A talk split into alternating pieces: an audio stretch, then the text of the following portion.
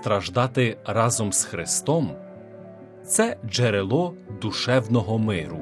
Передачу готує Ксеня Верховинець. Дорогі хворі, минулого разу ми говорили про те, що людина, яка страждає, завжди питається, чому це сталося мені, чому мені, а не комусь іншому, і так далі. Ми передбачаємо ці питання, добре знаючи, що не маємо відповідей на них, і тому уникаємо цих людей, забуваємо зателефонувати, бракує нам часу, щоб їх відвідати. І так людина, що страждає, залишається без нашої присутності, яка могла б бути для них якоюсь розрадою чи допомогою. Іноді утішителі спрямовані до суперечок із страждаючою людею. Це те, що сталося старозавітнім Йовом і його приятелями. Людина в біді може сказати речі, за які він чи вона не бажали би відповідати пізніше. Ми вже говорили про нарікання і чому часом ми їх стримуємо. Ми їх бачимо як погану психологію і погану духовість. Ми маємо нахил сперечатись зі словами страждаючого швидше, чим ідентифікувати себе стражданнями, які привели до таких слів, як Боже мій, чому ти мене покинув? Це не є плач, який доказує брак віри.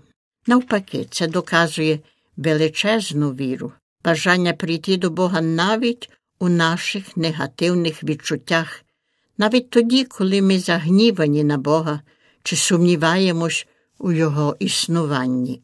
Молитись до Бога щиро в такому часі це сильне підтвердження віри. Ми не повинні сперечатись про духовість людини в молитві, яка висловлена з глибини переживань. Часом страждальник почувається засудженим, бо відважився бути щирим і відвертим щодо своїх почуттів та думок, які тяжіють на умі та серці. А приятель йому дорікає так не можна думати. Господь не є такий, ти помиляєшся, мусиш спрямувати свої думки на пряму дорогу. Йов сказав до своїх утішителів чому глумитеся зо слів правди? Що варт отой ваш докір? Невже вигадуєте лиш слова, щоб докоряти? Та ж мова розпачливого на вітер.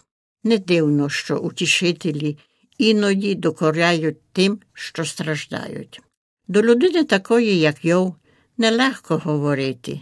Ти стараєшся допомогти такій людині, поділяєш з нею свої найкращі розуміння про страждання, приділяєш свій час, який ти взяла від своєї сім'ї та праці, щоб бути з цією особою, і те, що одержуєш назад, це образи про твою нетактовність. Тобі кажуть, якою непотрібною є твоя правда, і було б краще, щоб ти мовчала. Почувши таку пораду, важко не втратити рівноваги і не відповісти злісно. Страждання часто викликає найгірше в людині. Коли ми тяжко страждаємо, більшість з нас не стають від того терпеливими, немов святі. Ймовірно, страждання провадить до самозосередження, примхливості, гніву на Бога та людей, включно на тих, що приходять потішити. Страждальники не є дуже люб'язні, воно важко сидіти при людині, яка дійсно страждає. І тоді не дивно, що нам часом вирветься якесь слово осуду, навіть непрямого. Звичайно, є за що критикувати поведінку типового страждальника, навіть якщо ми в дійсності його не осуджуємо.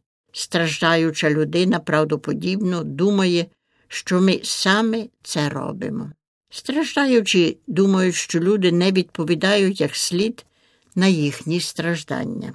Важко прийняти розраду від іншої людини, від когось, що в дійсності розуміє, справді нас любить і не буде нас осуджувати. З перспективи людини, яка приходить потішати, дуже тяжко бути отим утішителем.